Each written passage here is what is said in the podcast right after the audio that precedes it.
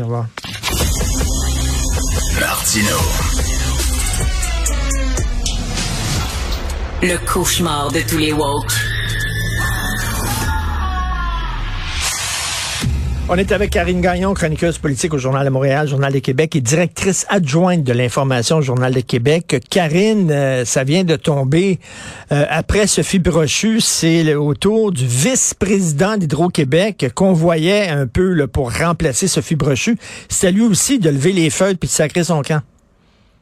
Oui, c'est ça, M. Fillon qui s'en va dans le privé, Richard. Et puis, c'était quelqu'un, comme tu le dis, là, qui était vu pour peut-être assurer la relève de Mme Brochu, mais aussi qui avait été recruté dans le cadre de toute la restructuration d'Hydro-Québec et du plan que Sophie Brochu voyait là pour cette société d'État, là, mais qu'elle n'aura pas finalement mené à bien puisqu'elle est partie. Là. Écoute, qu'est-ce qui se passe à Hydro-Québec?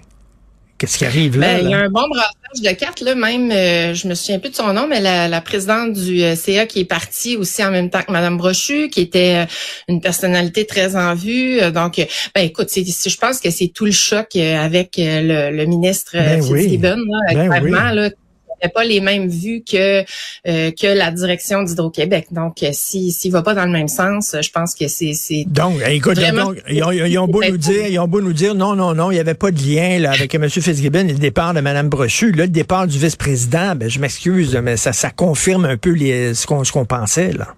Ah, il y a des divergences de vues claires, puis ça semble irréconciliable, c'est ça que ça veut dire. Là. Puis le ministre a comme la mainmise apparemment sur ce qui va se passer de ce côté-là. Alors, et Mme Brochu a dit, j'ai fait une réorganisation à Hydro-Québec, puis la job était faite, puis je suis partie. Puis là, on voit aujourd'hui dans le Journal de Montréal, le Journal de Québec, elle est partie alors que la job était pas faite. La réorganisation n'était pas terminée. Tu peux pas réorganiser un truc aussi gros qu'Hydro-Québec en quelques mois seulement, là. Non, c'est ça. Elle avait besoin de plusieurs années. Elle avait des grands projets. Là, moi, je l'avais vu en conférence à Québec devant la Chambre de commerce, puis elle avait expliqué tout son plan, puis c'était majeur, puis ça devait prendre place sur plusieurs années, effectivement. Là. Donc, c'était utopique de penser qu'elle pouvait faire ça en quelques mois. Là. Visiblement, elle veut pas nécessairement lancer la guerre avec le gouvernement, mais c'est clair que... il y en avait une. Écoute, je suis content de te parler parce que, bon, tu habites à Québec, tu connais bien Montréal et tu sais que autour des locaux de Cube Radio de Montréal, ça va très mal, Archambault va fermer, puis bon, c'est un quartier, c'est une zone dévastée. Moi, j'appelle ça le Bronx de Montréal. Ici, c'est dévasté. Et je me suis dit... pourquoi on ne fait pas comme à Québec avec le quartier Saint-Roch? Parce qu'il y a quelques années, il y a plusieurs années de ça, Karine, j'étais allé dans le Maï-Saint-Roch. C'était épouvantable, ça n'avait aucun bon sens. C'était la rue recouverte la plus longue au monde, je pense. Puis c'était vraiment un endroit où tous les sans-abri, puis les itinérants allaient se réfugier, puis faire pipi là-dedans, puis tout ça. C'était un quartier qui était pitoyable, Saint-Roch. Puis il me semble que Québec l'a renippé, a repris ça en main. Puis maintenant, c'est un quartier le fun. Tu peux-tu nous expliquer justement, est-ce qu'on peut s'inspirer de ce qui s'est passé à Québec, puis appliquer ça ici dans Ville-Marie, où c'est un quartier ça bombe? Écoute, Richard, tu vas être déçu parce que effectivement que le quartier Saint-Roch avait été revitalisé, c'était sous l'impulsion du maire Jean-Paul Lallier à l'époque. Oui. Il avait raconté d'ailleurs comment il avait échafaudé son plan là avec le premier ministre Jacques Parizeau. Il s'est entendu pour faire un programme qui donnait des incitatifs à des commerçants qui venaient s'installer. On avait enlevé le toit du Maï-Saint-Roch, alors on avait fait quelque chose de vraiment bien. Explique pour ceux qui connaissaient pas là, le Maï-Saint-Roch, c'était quoi? Fallait voir ça dans sa vie, là. Ben oui, c'est comme tu le décris, hein. C'était un toit qui était sur le mail, donc un centre commercial là, avec des commerces. Puis là, ben évidemment, tu avais les itinérants qui venaient s'installer là parce qu'il y avait de la chaleur, parce que ils étaient à l'abri l'hiver et tout, puis un peu toute l'année. Sauf que ce que ça faisait, bon, c'est qu'il y en avait qui urinaient dans des coins, les gens avaient un peu peur, il y avait comme des bon, il y a beaucoup de santé mentale là dans cette problématique là, donc c'était épouvantable là. C'est un quartier, c'est ça, Saint-Roch, c'est un quartier qui ressemble comme à Ville-Marie. Il y avait beaucoup d'itinérants, beaucoup de pauvreté, tout ça. Donc il y avait cette rue là, la rue qu'on a recouverte, c'était n'importe quoi, c'était vraiment un quartier perdu. Et là soudainement, on a tout arranger ça. Maintenant, il y a des commerces le fun, il y a des brasseries, il y a des restaurants à la mode, etc. Moi, je me suis dit, ils ont réglé le problème à Saint-Roch, tout est beau, pourquoi on fait pas ça? Mais tu dis, ils ont pas réglé le problème à Saint-Roch.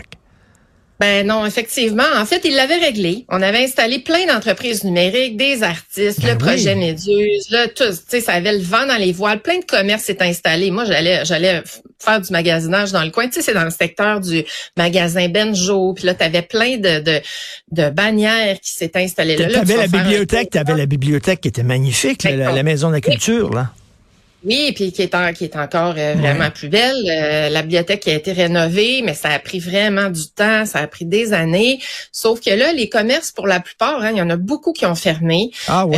Et puis, le clou là dans le cercueil, ça a été le déménagement malheureusement de l'Aube-Rivière dans le secteur de la rue Dupont.